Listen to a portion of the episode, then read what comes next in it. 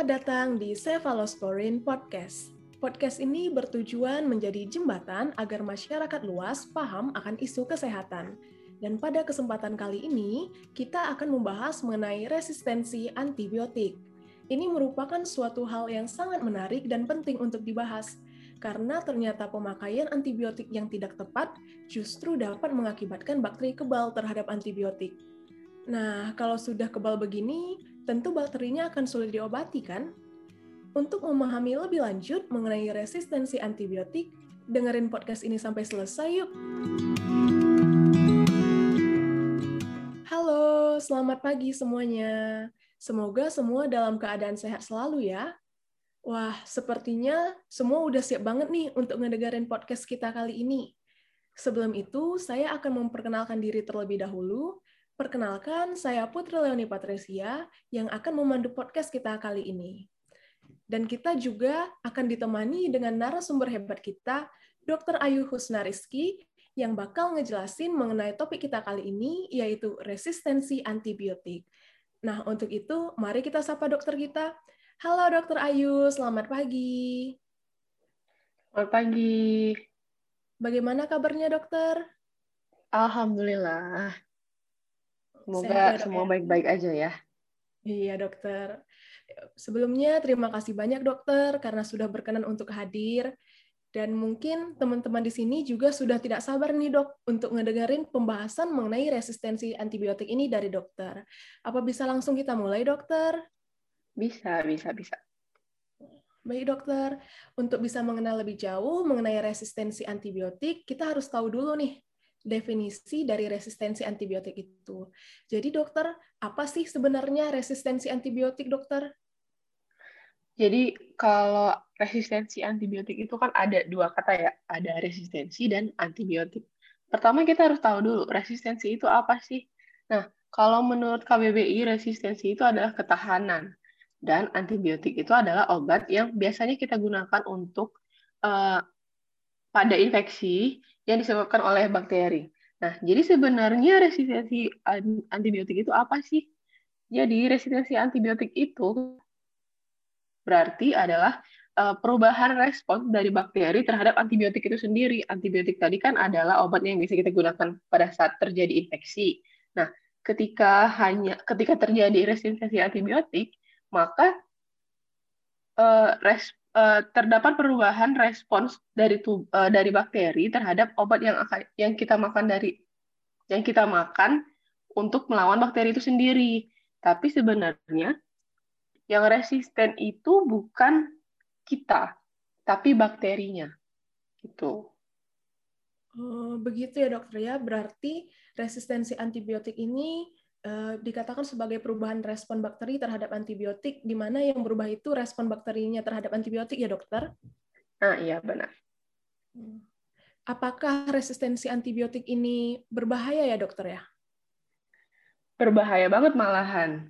Kenapa? Karena ini tuh udah terjadi di banyak jenis antibiotik dan terjadinya juga di berbagai negara. Bayangkan ya, kalau misalnya udah banyak nih terjadi resistensi antibiotik. Maka yang terjadi itu pastinya nanti kita makin harus mencari obat lain, terus kos berobatnya pun jadi tinggi kan?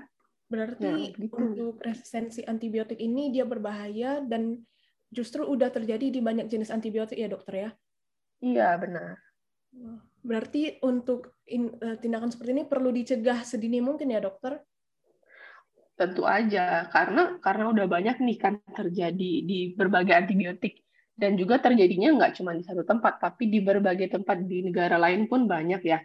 Nah, itu tentu harus dicegah. Kenapa? Karena kalau misalnya terjadi nih di semakin banyak lagi antibiotik yang harus yang terjadi resistensi, terus juga terjadi di berbagai negara yang lebih luas lagi tentunya jadinya nanti kita kos kita berobat jadi semakin lebih tinggi, kita harus cari obat yang lebih aman lagi. Terus juga untuk orang-orang yang ternyata membutuhkan uh, antibiotik, misalnya orang yang mau operasi atau orang yang mau transplantasi atau orang yang mau kemo, itu jadi lebih susah lagi kan mencari pengobatannya. Iya dokter. Nah jadi begitu ya teman-teman. Jadi resistensi antibiotik ini berbahaya karena justru kita harus dituntut mencari obat jenis antibiotik yang lain lagi yang lebih aman untuk pasien. Nah, selanjutnya dokter mengenai indikasi penggunaan antibiotik, dokter. Ini bagaimana ya, dokter? Apakah harus dan wajib di bawah pengawasan dokter atau bisa dikonsumsi secara bebas, dokter? Karena cukup banyak juga antibiotik yang dijual secara bebas di warung-warung kecil, dokter. Nah, itu juga sebenarnya harus kita antisipasi. Kenapa? Karena sebenarnya kalau kita mau menggunakan antibiotik, itu harus dalam pengawasan dokter. Harus atas dasar resep dari dokter. Kita nggak boleh beli sendiri, karena bisa memicu nanti resistensi itu. Karena banyak penyakit itu yang sebenarnya tidak membutuhkan antibiotik. Misalnya kayak common cold itu lebih banyak membutuhkan istirahat sebenarnya dan makanan yang bergizi, belum membutuhkan antibiotik. Nah, kadang-kadang ada juga orang yang baru sakit satu hari langsung minum antibiotik. Itu nggak boleh. Itu harus atas pengawasan dokter dulu. Gitu. Oh, baik dokter. Berarti memang harus di bawah pengawasan dokter, karena justru banyak juga penyakit yang sebenarnya nggak butuh antibiotik ya dokter ya? Iya. Eh, selanjutnya dokter mengenai masalah penggunaan antibiotik yang masih dianggap hal biasa oleh masyarakat. Berdasarkan penjelasan dokter tadi, resistensi antibiotik itu berbahaya dan penggunaannya kan harus di bawah pengawasan dokter. Tetapi masih banyak masyarakat yang justru meremehkan hal tersebut dokter dan menganggap bahwa obat itu biasa untuk dikonsumsi. Menanggapi hal ini, seharusnya hal ini kan tidak dibiarkan dokter. Menurut dokter, cara apa saja sih yang perlu ditingkatkan eh, dan dilakukan untuk meningkatkan kesadaran masyarakat agar tidak menggunakan antibiotik secara sembarangan, dokter? Kalau untuk cara meningkatkan kesadaran masyarakat, itu harus dimulai dari diri kita sendiri. Untuk kita yang mendengarkan dulu deh.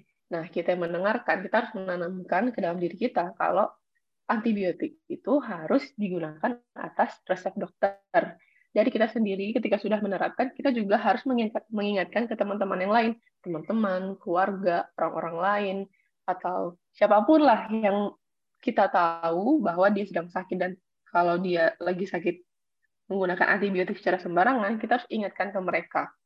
Gitu. Itu harus dimulai dari diri kita sendiri. Oh, begitu ya dokter ya. Berarti untuk cara meningkatkan ya. kesadaran masyarakat ini harus dimulai dari diri kita sendiri, di mana kita harus uh, sadar bahwa penggunaan antibiotik itu tetap harus di bawah pengawasan dokter ya dokter. Iya benar sekali. Dan juga itu harus dimulai dari kita sendiri bahwa kita tidak boleh menggunakan antibiotik yang sudah pernah diresepkan atau yang sudah pernah kita beli sebelumnya terus kita pakai lagi di masa depan itu nggak boleh. Oh, baik dokter. Dan untuk mendukung penjelasan dari dokter tadi, menurut data WHO yang menunjukkan ada 480 ribu kasus multi-drug resistant tuberculosis yang terjadi di tahun 2013. Ini merupakan fakta tingginya angka pemakaian antibiotik yang tidak sesuai indikasi di masyarakat luas. Apakah tindakan pencegahan yang sedari dini perlu diterapkan untuk mengurangi resistensi antibiotik ini ya dokter? Sangat perlu untuk uh, mencegah dari sejak dini ya. Karena uh, agar tadi itu kan kita udah dengar ya data dari WHO yang menunjukkan bahwa 480 ribu kasus multi drug resistant tuberculosis pada tahun 2013 udah ada. Nah, bayangkan ini sekarang udah tahun 2021 udah sebanyak apa lagi MDR-TB yang terjadi.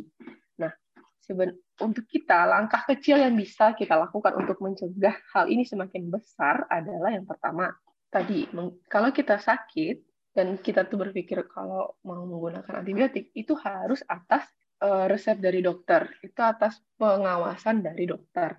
Yang pertama. Yang kedua ingatkan juga teman-teman kita untuk menggunakan antibiotik atas dasar resep dari dokter atau dalam pengawasan dokter. Yang ketiga itu jangan mengkonsumsi antibiotik yang sudah pernah diresepkan sebelumnya. Atau misalnya kalian sakit terus udah pernah makan obat antibiotik terus ada sisanya tiba-tiba sebulan kemudian sakit yang sama menurut kalian sakit yang sama terus kalian mikir oh ya udah kita makan antibiotik yang kemarin aja. Itu nggak boleh. Dan yang keempat yang penting adalah ketika diresepkan kita harus habiskan sesuai sama yang diberikan sama dokternya. Karena kalau kita terlalu cepat berhenti itu bisa menyebabkan resistensi juga gitu. Oh, baik dokter. Berarti dari penjelasan dokter tadi, ada empat hal yang perlu kita lakukan untuk mencegah terjadinya resistensi antibiotik. Yang pertama, ada konsumsi antibiotik ini tetap harus di bawah pengawasan dokter. Kemudian kita juga perlu mengingatkan orang-orang di sekeliling kita untuk mengkonsumsi antibiotik eh, di bawah atau atas dasar resep dari dokter, serta jangan mengkonsumsi antibiotik yang sudah pernah diresepkan ya dokter ya? Ya, benar. Jadi banyak banget ya dok yang sebenarnya bisa diterapkan oleh sahabat-sahabat pendengar untuk mengurangi terjadinya resistensi antibiotik ini dok. Benar. Baik dokter, ternyata eh, mengenai resistensi antibiotik ini cakupannya cukup luas juga ya dokter ya, dan menyangkut mengenai kesehatan masyarakat luas juga ya dokter. Ya benar sekali. Untuk itu dokter, sekiranya apakah ada pesan-pesan yang ingin dokter sampaikan kepada teman-teman pendengar terkait resistensi antibiotik ini, dok?